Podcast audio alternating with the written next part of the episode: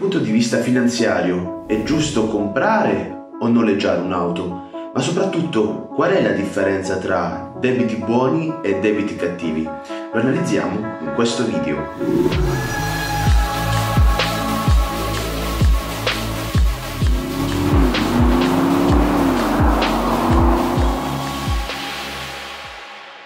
Robert Kiyosaki, un noto scrittore e formatore finanziario, disse non è il denaro che ti rende ricco, ma piuttosto ciò che sai sul denaro. Questo è un argomento che solleva sempre un polverone di polemiche, perché purtroppo siamo cresciuti in una società con una pessima conoscenza finanziaria e automaticamente da quando siamo nati ci hanno inculcato o instillato indirettamente determinati modi di pensare ed agire. Possedere per esempio una casa facendo un mutuo, oppure comprare l'auto o fare debiti per il nuovo iPhone ci portano in questa maniera a ingessare la nostra capacità di debito. Perciò oggi diamo una risposta definitiva al dubbio tra noleggiare o acquistare l'auto dei propri desideri.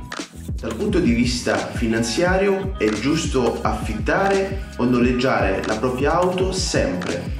Punto. Non esiste però, ma sai o forse conviene sempre noleggiare la propria auto, almeno che voi non abbiate nessuna aspirazione a cambiare o migliorare la vostra vita, sia finanziariamente che in maniera personale. Per spiegare questo ci tocca comprendere la differenza tra debiti buoni e debiti cattivi. Sai già di cosa sto parlando? Se la risposta è negativa, devi assolutamente vedere fino alla fine questo video. Comprendere la differenza tra debito buono o debito cattivo è fondamentale a livello di intelligenza finanziaria, anche e soprattutto nella scelta della tua auto. Nella società in cui sei nato e cresciuto, la parola debito è visto sempre come un significato negativo. Essere indebitato per la stragrande maggioranza delle persone significa essere in una situazione economica negativa e di solito è la verità. Si contrae un debito quando di solito per acquistare qualcosa si promette di pagare in futuro a rate o in un unico pagamento e con l'aggiunta di interessi passivi. Perciò analizziamo ora le differenze tra debiti cattivi e debiti buoni.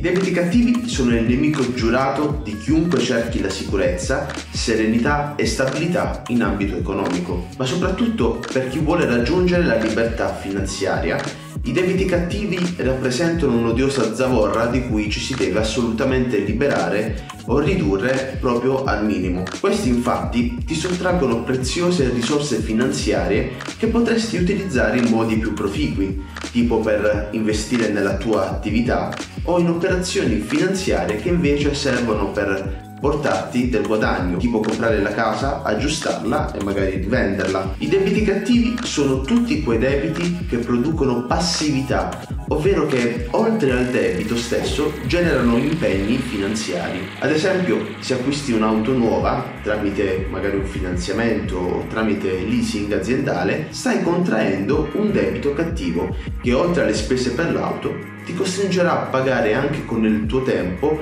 la gestione di bollo auto, assicurazione, RCA, il furto incendio, eccetera, oltre alla manutenzione periodica. A tutto ciò ovviamente va sommato il costo del finanziamento.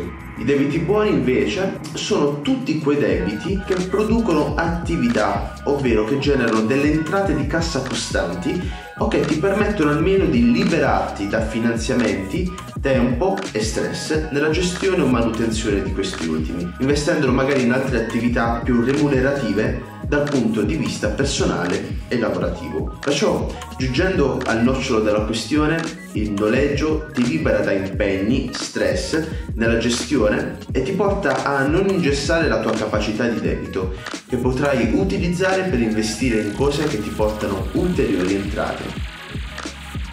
I soldi devono girare e non rimanere bloccati in finanziamenti, mutui o leasing Ovviamente sempre se vuoi cambiare e migliorarti dal punto di vista finanziario. Mi raccomando, condividi questo video e clicca mi piace così da renderlo visibile a più persone possibili se ovviamente il contenuto ti è piaciuto.